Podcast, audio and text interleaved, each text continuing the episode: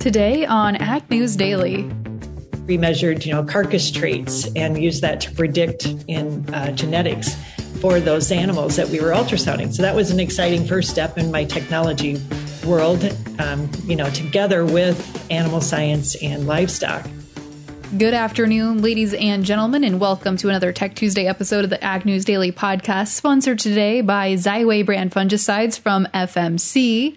Delaney Howell flying solo today. I know Ashton is on her way back today from stock the stock show she was at, watching her little sister Corley show livestock today. So we certainly are happy to give her a good break today. And just in case you can hear it, I don't think you can, but my 15 year old poodle is sitting next to me snoring. So if you hear any background noise, that is probably what you are listening to today. But I thought this piece of news was kind of fun. I guess if you want to call it news, but I'm a big cheese person. I've always joked I would live in Wisconsin if it wasn't for the super cold winter temperatures that they have because Wisconsin folks know how to throw it down. They like beer, they like cheese, they like chocolate, they like bread. Those are basically all of my four favorite foods right there. They should be their own food groups, in my opinion. But there is an interesting March Madness of sorts competition taking place next month in Madison, Wisconsin at the 2022 World Championship Cheese Contest. And there will be nearly 53 international experts evaluating nearly 3,000 different dairy products, cheese, of course, being a chief product among them. But apparently, this has been a premier cheese contest going on since 1957. You can watch the live stream version of the event, although, truthfully, I think an event like this you definitely have to be at in person. But I thought it was super interesting. I didn't even know this was an event that they had. And so it'll be March 1st through the 3rd. Unfortunately, I'm already at another conference that week, so I don't think I'll be able to personally attend. But if it, we have any listeners in Madison, Wisconsin, I would love to hear from you. Have you been to this event? Is it a big tourist event? Can you sample the cheese? I'm a big cheese head, not a Green Bay Packer fan but I like cheese. I like experimenting with different types of cheese. I frequently make charcuterie boards, which I know I've been told has been basically called an adult Lunchable, but I think that this would be an awesome event to go to, especially if you could sample these cheeses. So I don't know. Well, we might have to have an interview with someone that's at this event, but I'm curious, what is your favorite kind of cheese? Because lately I've been on a, well, not lately, I've been on an Asiago kick for quite some time, but I always, always like to experiment with new kinds of cheeses. So if you have like a unique cheese that you personally like, drop us a note at Ag News Daily on Facebook or Twitter and let me know your new cheese variety that I should be trying. Because I definitely would be all on board for that. But, that's all I've got here for some light-hearted news. We've got to hit the actual news a little harder today because we're still getting headlines focused on Russia. Wall Street's still paying a lot of attention to that today, as well as, of course, continued debate about inflation. But when you look at Russia, Ukraine, invasions or relationships, we're getting some mixed answers. Some news agencies I've been seeing have been reporting that things have been, in fact, escalated, while others are saying that we are moving toward a peaceful resolution. So we're certainly seeing factors that are pointing in opposite directions, but all in all, in other words, it basically means this problem has not yet been resolved. So certainly all eyes are still looking to Russia, looking to Ukraine to see what happens here and what kind of news sparks the news wires today or tomorrow as a new piece of news. But another piece of news that sparked the news wires today that was a new update was a recent development in the African, excuse me, in the bird flu cases. I almost said African swine fever. We're talking about a different species, of course, with bird flu, but As Ashton reported on the podcast yesterday, we've seen poultry flocks infected in Kentucky, and now also Virginia has reported the spread and cases found of the highly pathogenic avian influenza. The USDA has reported new cases yesterday in both of these two states. And you, as Ashton reported yesterday, you know, we've also seen some of our export partners respond to our new avian influenza cases by saying they will not be importing US based poultry products from these states in particular. So, certainly aren't at a level obviously we saw back in 2014, 2015, but still being closely monitored by APHIS and producers in these states over in the I'm going to call it southeast portion of the United States. Maybe people local there would call it a different term, but regardless, this portion of the United States is continuing to see new cases reported, and certainly all eyes are still paying attention to that, especially poultry producers in that area. But in other news, speaking of protein production, Tyson has announced some big earnings on the beef side of things. They said that demand has been staying steady and Tyson has been turning top dollar profits according to their first earnings report. But with operating income up about 40% in the first quarter, Tyson said they find themselves walking a fine line between shareholder success and government scrutiny they saw shares increase about 12% in the first quarter so far, while average sales price also increased about 19.6% compared to the same period last year. Chicken alone had the highest sales with a 37% increase in sales year over year. So we certainly saw some big news announced today by Tyson, but Another interesting piece of news when we're talking about food and food demand, I can't remember. I think I saw this on Twitter. It might have been on Facebook. I, I really don't remember now, but somebody had posted a photo of an avocado earlier this week. I think it was ahead of the Super Bowl and said, How much would you be willing to pay for this avocado? Because as we know, avocado imports have once again halted from Mexico after U.S. plant safety inspectors received a threatening phone call, and avocado prices are expected to increase due to a lack of supply here in the United States. So, whoever that was that tweeted that, they were not wrong. That avocado probably is worth a little bit more, although I think they're going to have a hard time getting someone on Twitter to pay them for that avocado. Nonetheless, if you are an, an avocado toast type of person, you might want to put a pause on that for a little while until that scandal gets resolved. I'm not personally an avocado toast person, but I know other people that are. So, not a good time probably to go buy them. But here's an, a conflicting piece of news today. A new study reported reported by Reuters is pointing to corn based ethanol as being worse for the climate than gasoline. And yes, if you're thinking it, there was lots of responses shared by the ag industry. Obviously, not in favor of this recent study, but this study was published in the proceedings of the National Academy of Sciences I'm not familiar with this publication, but apparently they were commissioned by the USDA to look at the footprint of the biofuels industry. And of course, the Biden administration is currently reviewing policies on biofuels as part of their broader effort to what they say decarbonize the US economy. And so, of course, that was a mixed bag that was received very mixed by folks in the ag industry. President and CEO of the Renewable Fuels Association, Geoff Cooper, said that this study was completely fictional and erroneous, and argued that the authors used worst case assumptions and cherry picked data. So, we certainly don't have conclusive results, according to Geoff Cooper. But the study alleges that Ethanol is likely at least 24% more carbon intensive than gasoline due to emissions resulting from land use changes to grow corn, along with processing and combustion of the actual ethanol process in ethanol facilities. So, uh, certainly an interesting piece of news. I've got to admit, I should have looked up this agency that put together the study the proceedings of the National Academy of Sciences. I've never heard of them.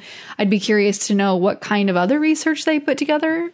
If they are an unbiased third party source, you know, there's a lot of things that go on behind the scenes that we certainly don't know about. But before I get to my next piece of news, let's take a quick break here to hear from today's sponsors talking about the new FMC Xyway brand fungicide.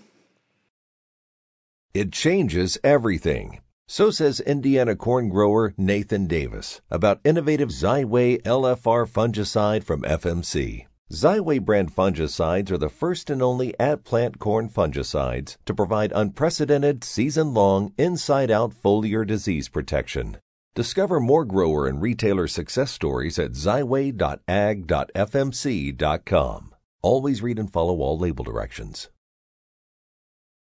Well, as I look to wrap up news for today, carbon pipeline companies are looking to take carbon emissions from ethanol plants and pipe liquid carbon throughout multiple states, but they've started to face more organized landowner resistance. An Iowa state senator's bill could take away some of these companies' abilities to use eminent domain. This bill was introduced in the state by Senator Jeff Taylor, a Republican from Northwest Iowa, who said that this would limit the use of eminent domain to public utilities and double the annual fee paid to the state for pipelines carrying hazardous liquids and hazardous materials. These proposed projects that are going on right now in the state of Iowa include basically three separate carbon pipeline projects that would collectively cross about 1,600 miles of property throughout the state of Iowa alone. And one of the leading companies on this is Summit Carbon Solutions, which is a company led by Bruce Rastetter, who is a pretty big agribusiness leader here in the state of Iowa. Well, Summit's Midwest Carbon Express pipeline is estimated to cost about $4.5 billion and has plans to run through multiple states, including Iowa, Minnesota, Nebraska, and South Dakota and would sink carbon dioxide into a geological formation in North Dakota about a mile into the ground. So there are certainly a lot of other companies getting on a similar bandwagon, but it's being mixed being received with mixed reviews from Iowans and Iowa legislators. So we are certainly going to continue to see how this piece of news comes about. I know some of our listeners have sent me some articles on this and been watching this very closely.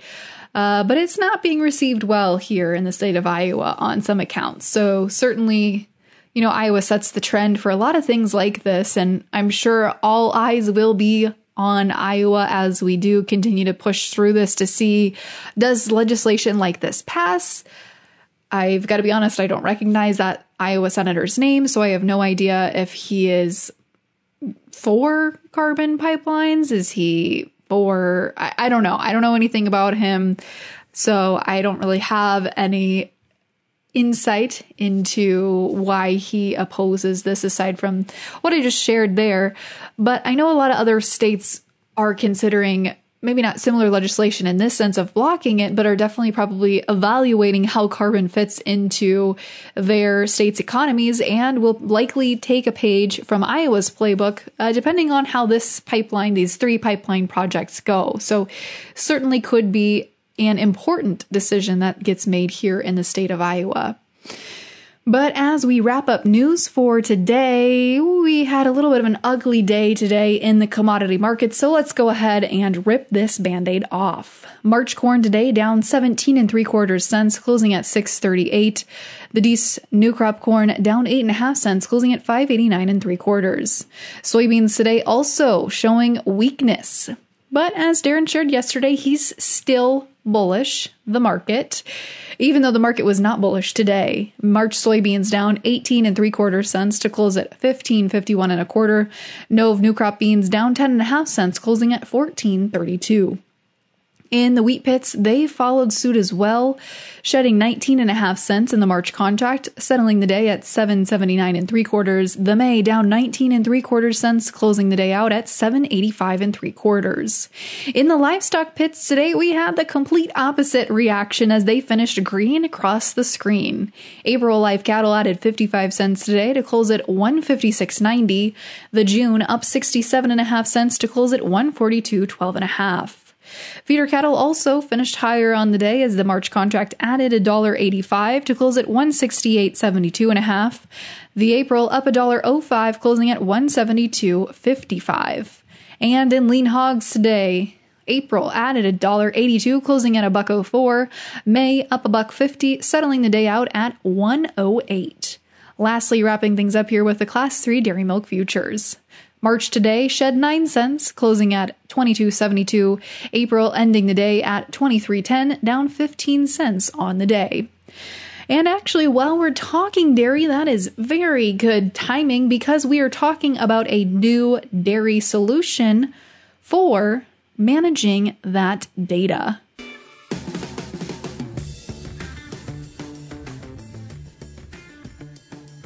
Well, folks, for today's Tech Tuesday conversation, we are talking to Carrie Spahn, who is the co founder and CEO of iYOTAH Solutions. Carrie, thank you so much for coming on and chatting tech with us today. No problem. Thanks for having me. So, before we really get started talking about the kinds of technology that you guys are using, let's talk a bit about you and your background in ag and technology. Sure. Um, I come from South Dakota, so kind of the middle of agriculture, right? And uh, grew up there. And my dad and my grandpa and his brother all farmed. So grew up, you know, around agriculture and livestock.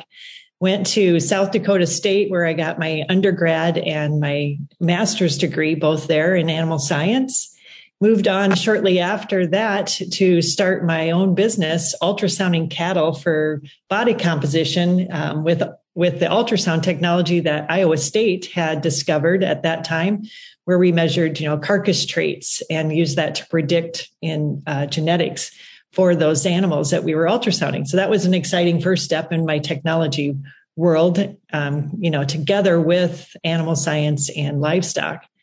And then shortly after that, I was became a mom and stayed home with my kids and on the farm. And then uh, after that, decided I wanted to move into more of the corporate world. So I worked for Beck Egg as their VP of go to market strategy and business development for just about 10 years, where I got a really good understanding of the challenges that are going on in the livestock industry and what's happening and what's not, and some of the problems that needed to be solved. And then uh, in 2019, I met my business partner and we started iYOTAH Solutions. What an interesting background do you have there, Carrie. And I'm curious to learn more about iYOTAH Solutions. I've got a little bit of a two part question to throw your way. But one, what is the name iYOTAH? Does it have any significant representation or meaning behind it? And give us the 10,000 foot view of what iYOTAH Solutions does. Sure. So iYOTAH does not stand for anything other than you see the play on words of IoT. And if you look at the actual logo, the I and the O and the T are highlighted. So we we knew we were going to be working with lots of Internet of Things. Um, that's not what our whole company is about, but we use that. If you're around anybody in technology, they uh, like to do things a little differently with names. And so, as you know, Google isn't really a word, so, nor is iYOTAH. so that's uh, it's just a word that that sounds pretty cool for the for a software company. Um, as far as iYOTAH solutions, what we're doing, what we're solving, uh, there's a lot of challenges in the livestock industry as a whole, where uh, there's massive amounts of big data, and much of it is going unused, is disconnected or restricted, and therefore causing challenges with efficiencies, uh, challenges with making smarter decisions in a time when there's a lot of need for smarter, more efficient decisions. And so iYOTAH was built to solve those problems. So, Carrie, a quick follow up for you. What kind of data are you tracking and how are you helping? I assume it's primarily in the livestock industry, but correct me if I'm wrong. How are you helping you, them use that data to make meaningful decisions? So we can, uh, we're not a software company that's like pulling data, new data. In. Okay. What we're doing is solving that problem of the disconnected data. So we're connecting with all the different data sources that are out there and pulling it all into one place so that it's readily available and easily accessed to overlay and allow really smart, more innovative thinking to happen um, really to get more critical thinking, start challenging uh, operations. You know, how can we become more efficient when we look at herd data and feed data and weather data, maybe, and we pull that all together and we use analytics to now help make a smarter decision for that operation that's specific to that operation. And before we move on from this talking point, I want to put a pause on our conversation, take a quick break here, and hear some more from today's sponsor, FMC. Go long for season long foliar disease protection that starts at plant. Only Xyway brand fungicides from FMC provide season long foliar disease protection from the start. Active ingredient flutriafol moves through your corn plants as they grow for inside out protection from roots to tassel. Growers and retailers are sharing their Xyway brand fungicide success stories at xyway.ag.fmc.com. Always read and follow all label directions. So, Carrie, I feel like a lot of the technology slash data companies that we see, especially in agriculture, are dealing a lot with cloud based technology, but that's not what you guys are doing. You are using the software as a service technology. So, how do those two really differ? And what made you pick that route instead of going with a typical cloud based system? Well, we are a cloud based system. We are built on AWS, Amazon services. But what we're, we're, what we're doing is pulling each system, each operation systems into, into our iYOTAH secure cloud, and then taking that data and using a, a way to overlay that so that each specific operation can look at the data they the way they need to see it to be uh, you know more um, efficient make their profits more uh, profitable and and drive those economic driven decisions. So it is a software as a service via the cloud as well. So carrie share with us a little bit more about what that cloud interface looks like. Is a user downloading this on a cell phone an ipad a computer? What does that interface look like and how do they use it yeah, correct. It works on all of the above that you just mentioned. So we we can work on a, a, a, an iPhone, an Android phone. We can work on your iPad. We can work on a desktop. However you need to use it, um, you'll be able to see the information you want to see, and you can actually hook up and exchange that data with, for instance, your if you're the manager or owner of a dairy, for instance you can give access to your feed manager, your hoofer, your veterinarian, your nutritionist in the way that you want them to see the data. And they can also look at it on all those different devices as well. But the, the producer, the owner of that is the owner of that data and they control who gets to see it and use it and have access to it. Obviously, increasing profitability is definitely something that iYOTAH is aiming to do with their clients. But what are some other benefits that you've really seen with those that you're working with that are using your system? Certainly, saving time. Um, a lot of things today are, you know, especially on these livestock producers operations, there's a lot of Excel spreadsheets being made and emails being used to communicate and it, a lot of inefficiencies there. And so we're solving a lot of those problems by just saving time with pulling the data together for them, right? And creating tools that allows them to have better operations eh, as well. Carrie, I know you've shared a lot of great information with us today, but if any of our producers listening want to find out more information and uh, learn if iYOTAH is a good solution for them, where can they go to find more information? Right now, we're just at the beginning stages. Uh, you can go to our website, iyotah.com. It's I Y O T A H.com and check out our website. Certainly give us a call. We'd love to discuss how we could work together with you and your operation to help, you know, create those efficiencies that everyone's looking for and desiring right now by pulling all your data into one place and helping you to make those smarter decisions um, through progress. Fantastic. Well, Carrie, thank you so much for joining us today. Certainly interesting to learn more about iYOTAH, and we wish you all the best luck with the new business. Thank you so much. We appreciate being here today.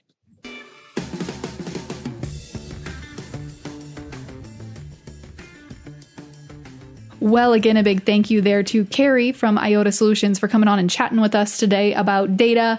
And as you may have gathered, there's a lot of data that they are trying to harness and figure out the best way to share that data, manage that data for the growers that they are working with. So if you are a dairy producer, and do you have opinions about how your data needs to be harnessed and presented to you to make the best possible solutions, I'm sure Carrie and her team over there at iYOTAH would appreciate your feedback. But we also appreciate feedback here on the Ag News Daily podcast, always looking to get new and interesting interviews lined up for you and bring the most value to your operation. So be sure to drop us a note at Ag News Daily on Facebook, Twitter, and Instagram if you have opinions, thoughts, comments, questions, or just want to say hi. We always welcome hearing from our listeners. But with that, we'll see you right back here tomorrow.